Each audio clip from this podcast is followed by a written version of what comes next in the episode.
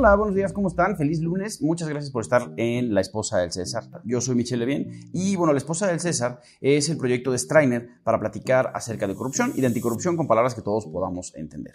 Muy bien, como todos los programas tenemos una noticia, un caso, una tipología, todo acerca de corrupción, todo acerca de anticorrupción y bueno, vamos a empezar con ello. Perfecto. La noticia de hoy es fenomenal. Hoy, hace aproximadamente unas horas, hoy mismo, Transparencia Internacional publica su barómetro global de corrupción para Latinoamérica y el Caribe. ¿Vale? ¿Qué es Transparencia Internacional? Bueno, es una organización no gubernamental eh, que funciona a nivel internacional y que se encarga de combatir la corrupción. Tiene capítulos en distintos países y hacen un trabajo muy interesante. Casi siempre su trabajo es de activismo y de investigación. Es una especie de tanque de ideas así en cierto modo, pero lo que todos sabemos es que es de las organizaciones que lidera el combate a la corrupción a nivel mundial.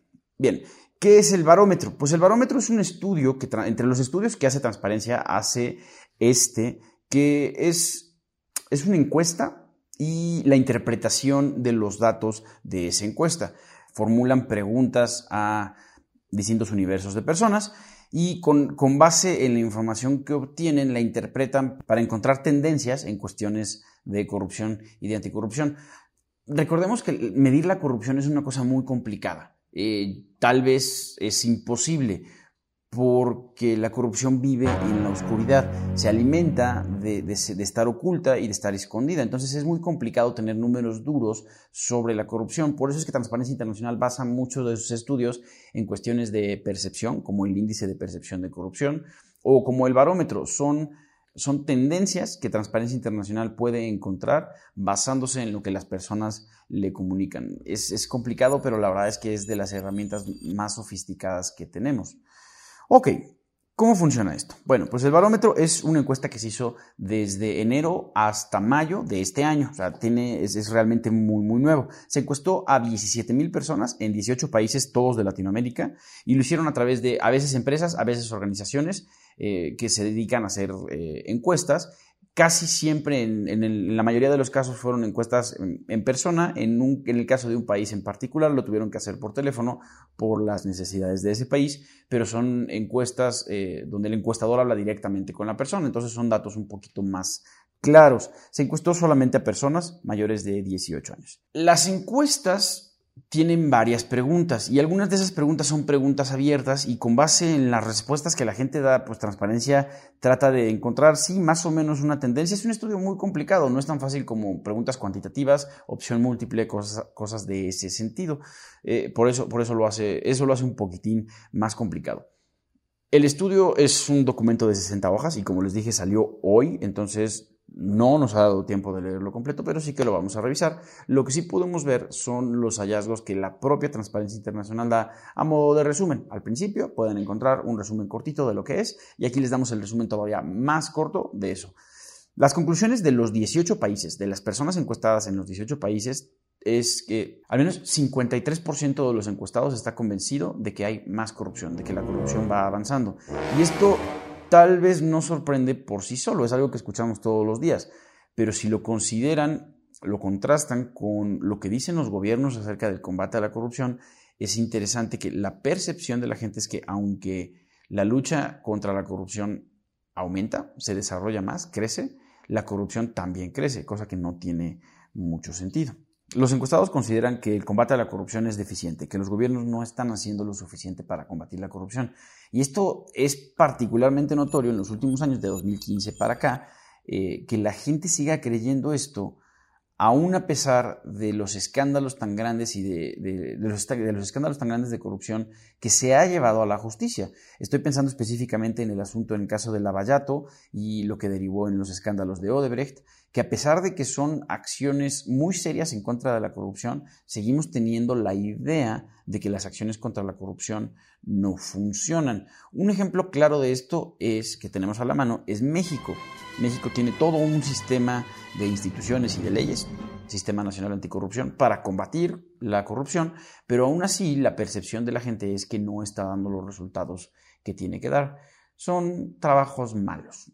Y lo más triste, y esto es, esto es importantísimo, es que hay una tendencia muy clara en Latinoamérica de que los líderes populistas aprovechan la lucha contra la corrupción y la usan como su bandera para hacerse de votos, para hacerse de adeptos, porque claro, es algo que nos tiene hartos a todos en Latinoamérica y entonces pues es una herramienta fácil, es, un recurso fácil. La realidad al momento de, de, ya entrar a la administración es que el combate a la corrupción pues no es tan sofisticado como se pensaba.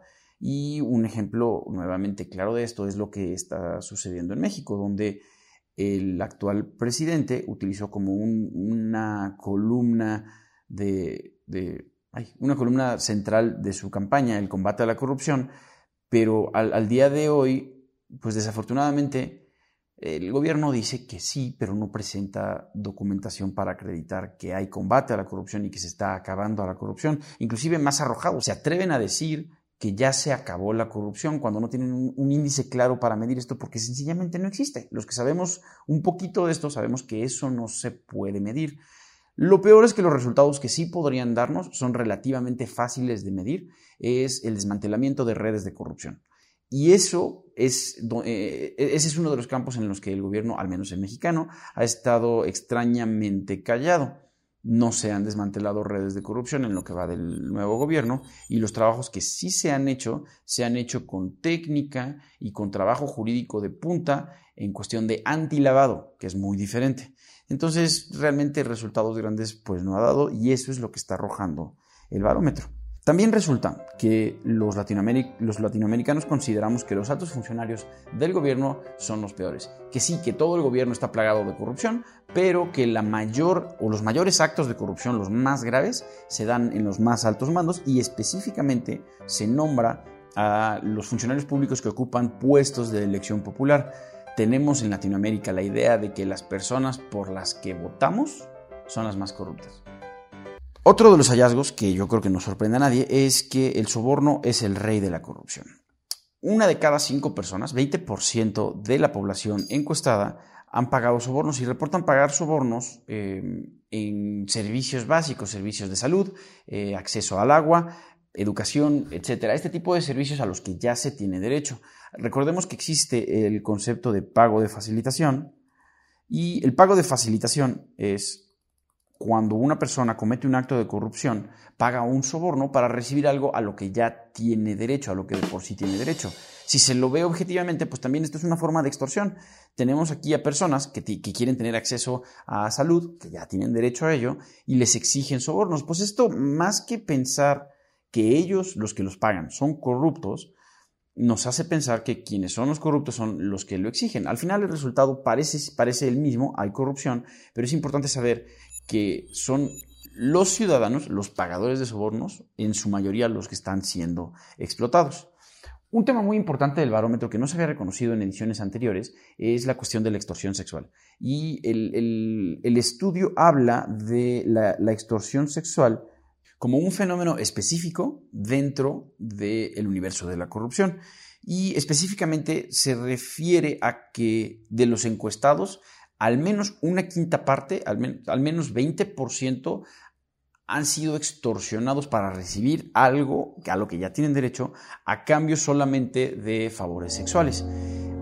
una quinta parte de los encuestados lo ha vivido personalmente o conoce a alguien a quien le ha pasado.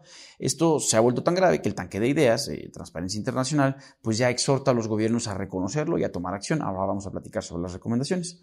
Y por último, una cuarta parte de las personas reconoció haber participado o haber estado relacionado con la compra de votos. Esto quiere decir, no sé si, lo dimensionan, de los 17.000 encuestados de los 18 países, 20%, no, 25% ha participado en corrupción política y nuevamente por estar en una situación vulnerable. Em, la gente que menos tiene es más vulnerable o es más susceptible de, aceptar un soborno a cambio de su voto. Entonces esto se encaja, se conecta con el fenómeno de compra de votos y con la idea de que los más corruptos son los funcionarios públicos electos. Bueno, como resultado del estudio, Transparencia Internacional emite siete recomendaciones específicas para todos los gobiernos en los que participaron o en los que se realizaron las encuestas. La primera es transparentar las elecciones. Todos se dan cuenta de que las elecciones son un agujero negro de corrupción entonces, las recomendaciones van orientadas hacia implementar sistemas de prevención y de detección para evitar la compra de votos, para evitar la difusión de paparruchas, la, la difusión de noticias inventadas, de noticias falsas, y para fomentar el periodismo fundamentado el periodismo de investigación que realmente tiene respaldo eh, con base en los hechos y no nada más en noticias inventadas. Em, una, de las recomendaciones, una de las recomendaciones que Transparencia Internacional hace específicamente para las cuestiones de eh, compra de votos y de las noticias falsas es implementar políticas públicas o reglas, le pide a los países hagan lo que tengan que hacer para que ya no sea negocio inventar, ya no sea tan redituable inventar noticias o comprar los votos. Esto depende de cada país y de cada gobierno y de sus leyes y las cuestiones técnicas. Puede aterrizar en distintos países de distintas maneras. Puede ser una política pública con campañas de disuasión o puede ser una reglamentación específica. Se puede regular el, espacio de los espacios mediáticos. Hay distintas formas de hacerlo y entonces Transparencia exhorta a los países a que hagan lo que tengan que hacer para que ya no sea negocio inventar noticias. Perfecto. La siguiente recomendación es transparentar el financiamiento político. Y cada uno de los distintos países encuestados o que participan en la encuesta tiene pues obviamente sus reglas para las contribuciones políticas, pero el, gran problema es que la mayoría de ellos, aunque tienen reglas para cómo se, pagan las campañas para elecciones, eh, pues en el ámbito de la corrupción, dentro de las sombras, se mueve mucho dinero que no está documentado y se utiliza dentro de las sombras para comprar votos. La recomendación del tanque de ideas es eh, que los gobiernos hagan lo que tengan que hacer, implementen regulación o políticas públicas o lo que ellos consideren prudente para que el financiamiento de los partidos sea transparente y se tenga un mayor control. Es importante que todos los ciudadanos sepan exactamente cuánto gasta cada candidato en tratar de convencernos, pero si ese número se hace mayormente con, dinero que viene de la corrupción o que viene de delitos y que se paga en efectivo y que se utiliza para sobornos, pues es muy difícil de controlar. La siguiente recomendación es la de eficientar los trámites. En Transparencia Internacional se dan cuenta, como lo comentamos, de que una un 20% de las personas han pagado sobornos por realizar trámites a los que ya tienen derecho, lo que llamamos pagos de facilitación. La recomendación de, transparencia es hacer que estos trámites sean lo más delgado posibles y lo más transparente posibles. Si los trámites son fáciles de hacer, eficientes y no hay contacto físico con la persona que se encarga de eso, es muy difícil realizar la corrupción, específicamente porque la mayoría de estos actos de corrupción se dan, pues sí, en las sombras y cuando se tiene contacto personal con el funcionario encargado. Si, por ejemplo, todos los trámites se hicieran a través de Internet, esto sería imposible.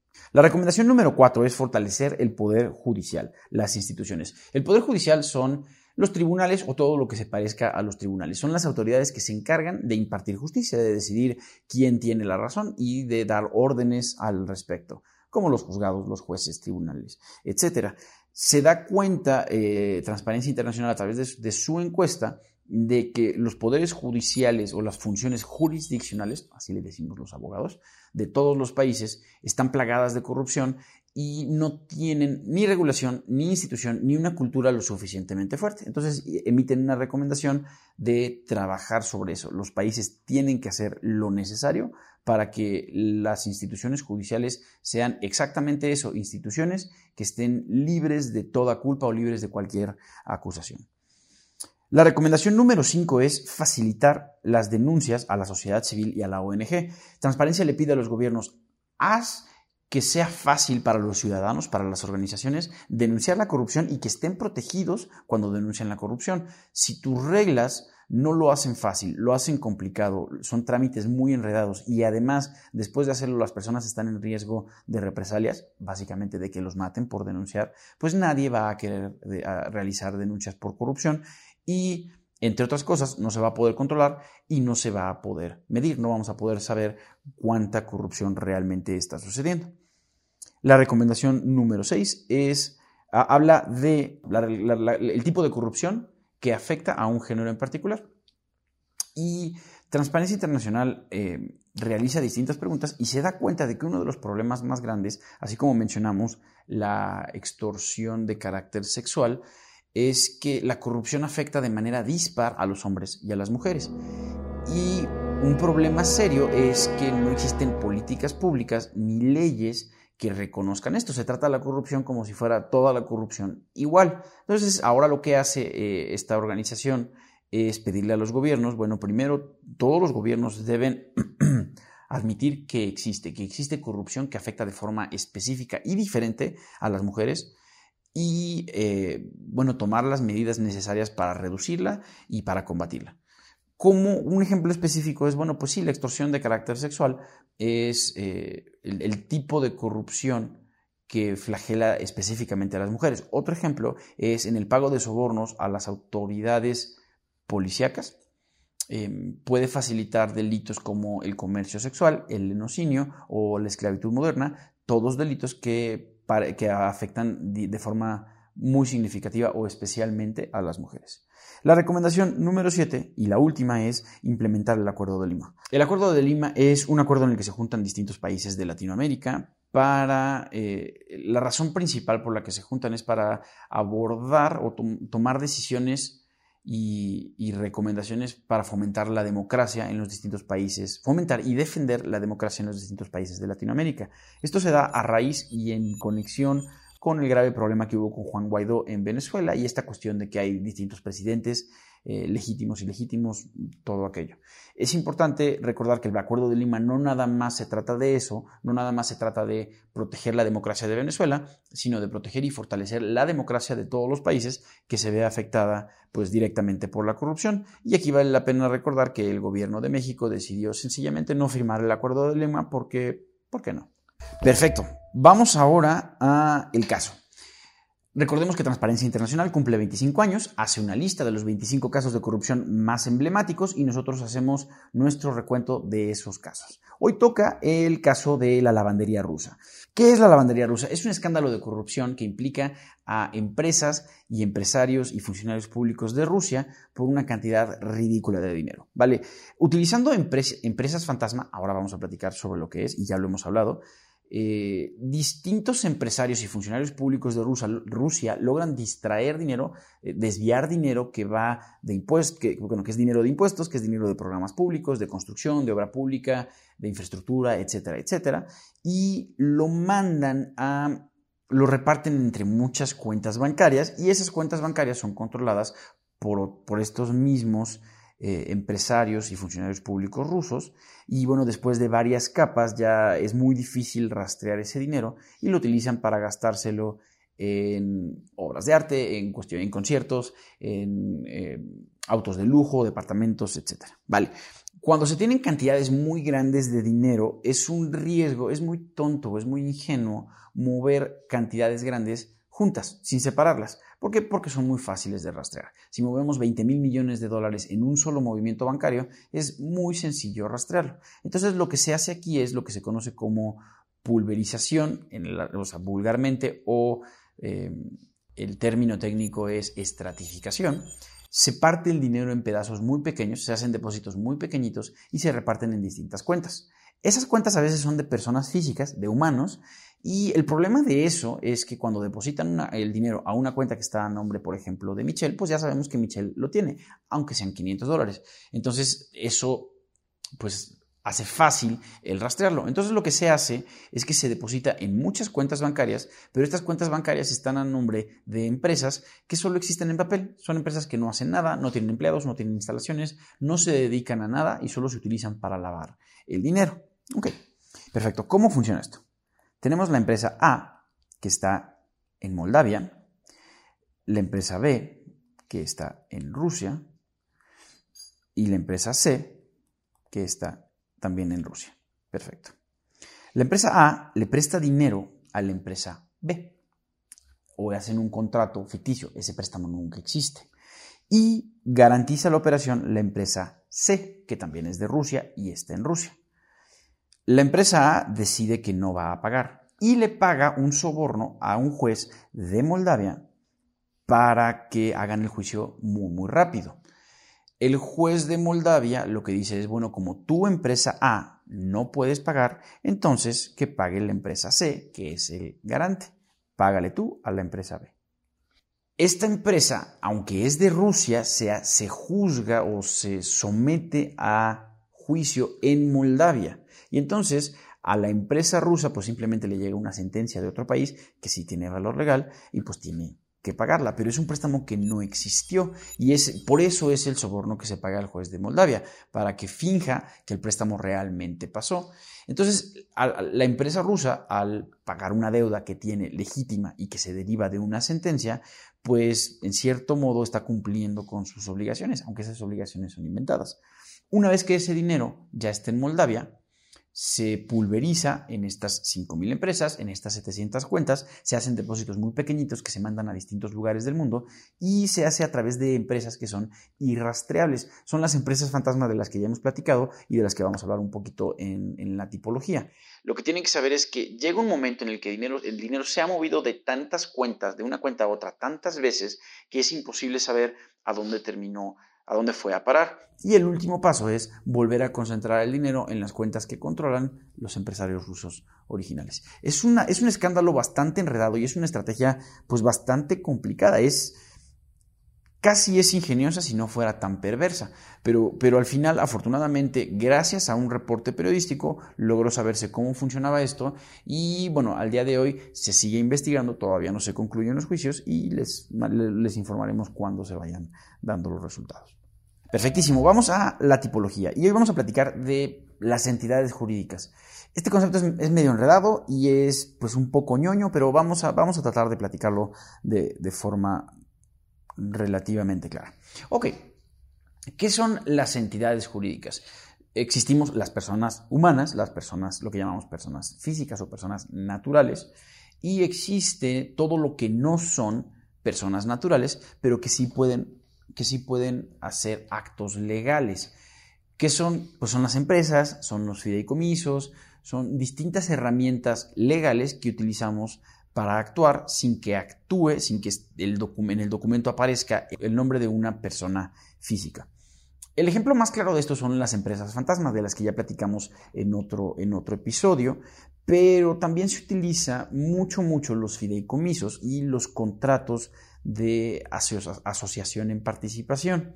Es relativamente, hay muchos ejemplos, pero es relativamente fácil identificar las entidades, eh, las entidades jurídicas. ¿Cómo podemos saberlo? Bueno, cuando la, el primer, la primera señal es no estamos tratando como, con un humano, no aparece el nombre de un humano en el documento y en este caso en particular, la persona de la que sí aparece el nombre puede ser fideicomiso, puede ser un banco, puede ser una empresa, distintas formas de manejarlo no se tiene claro cuál, quién es el humano que está detrás de eso. Solamente se me presenta alguien que, me dice ser representante de la persona jurídica, de la empresa, del fideicomiso, pero yo no sé realmente si esta persona es la dueña o no, o controla el dinero o no. ¿Por qué es importante esto? Porque en el, en el, caso específico de la lavandería rusa se utilizaban distintas entidades financieras como empresas fantasma y fideicomisos para mover este dinero. ¿Cómo funcionaría en, el caso de las empresas o del fideicomiso. Bueno, cuando yo le hago un depósito a otra persona, el dinero sale de la cuenta de Michelle y entra a la cuenta de, digamos, Pedro. Es relativamente fácil saber quiénes están involucrados en la operación porque son Michelle y Pedro. Si de la cuenta de Pedro pasara a la, a la, cuenta de Juan y de la cuenta de Juan a la cuenta de Miguel, aún así sabríamos que son Michelle, Pedro, Juan y Miguel. Cuando no se hace, cuando se utiliza con otras herramientas como los fideicomisos, el dinero sale de la cuenta de Michelle y va a la cuenta de un banco. Y puede ser, la, la, cuenta puede estar a nombre de cualquier banco, porque no está a nombre del fideicomiso, porque no es una persona, no tiene personalidad. El dinero sale de la cuenta de Michelle, entra a la cuenta del banco, ese dinero lo controla un fideicomiso que bueno, al final firma una persona, no sabemos quién sea, es un humano, pero no es necesariamente el dueño de ese dinero, y entonces hace una transferencia de la cuenta de, del banco a la cuenta de otra empresa. Vamos a pensar que la empresa se llama El Patito SADCB y esa empresa pues no es un humano, es una, una, eh, una sociedad y de la cuenta de esa empresa se hace una transferencia a otra cuenta de otra empresa y así sucesivamente, de empresa a empresa, a fideicomiso, a empresa, las mezclas son eh, inimaginables. Y las cantidades no siempre son las mismas. Tal vez la primera transferencia es de 10 mil dólares y la segunda son dos de 5 mil, la siguiente es una de 10 mil, pero luego es una de 8 y otra de 2, y entonces se va perdiendo, se va desdibujando el rastro del dinero entre operaciones que pueden ser legítimas. Inclusive la mejor forma de lavar el dinero, de ocultar el origen de este dinero es utilizando empresas que realmente operan. Se suele pagar sobornos a las personas que están en las áreas financieras o de contabilidad de, estas empresas, empresas reales, para que falsifiquen facturas y entonces utilizamos empresas que sí existen y que sí funcionan para hacer operaciones que no existen y que no funcionan. ¿Por qué es, es complicado esto? Porque hay países que permite que se formen empresas, la mayoría de los países obligan a las empresas a revelar quiénes son sus dueños. Muchos de estos países no lo tienen perfectamente bien regulado y no hay una garantía de que la persona cuyo nombre aparece en los papeles realmente es el dueño. E inclusive, peor, hay países que no te piden este requisito. Y pensaríamos que esos son países que están, pues a veces en el Caribe, lo que llamamos paraísos fiscales, países que tienen regulación muy, muy laxa porque no tienen tal vez tanto desarrollo, pero estaríamos equivocados. Uno de los principales países que se utiliza para esto es Estados Unidos y el estado de Delaware, donde cualquier persona con una tarjeta de crédito o con una cuenta de PayPal se puede meter a Internet y generar uno de estos fideicomisos o una de estas personas. ¿Por qué es preocupante esto? Porque es importante saber de quién está detrás del dinero. Cuando no sabemos quién está detrás del dinero, se puede utilizar ese dinero para cometer todo tipo de atrocidades o todo tipo de delitos, incluidos los delitos de corrupción. Muchas gracias por haber estado con nosotros. Esto fue La Esposa del César. Yo soy Michelle Bien y los dejo como siempre pidiéndoles que por favor denuncien la corrupción, pero que lo hagan con mucho cuidado. Si no saben que lo que están viendo es corrupción o no, y si no tienen la certeza de que ustedes están físicamente seguros, no hagan nada, por favor acérquense a quien les pueda ayudar. Se pueden acercar a nosotros a través de info.strainer.mx o entren a la página de Strainer y ahí van a encontrar instrucciones detalladas para hacer denuncias anónimas a través de la red oscura, para que ustedes tengan su seguridad garantizada. Pero por favor, todo con mucho cuidado. Eh, muchas gracias por estar con nosotros. Esto fue La Esposa del César y que tengan feliz lunes.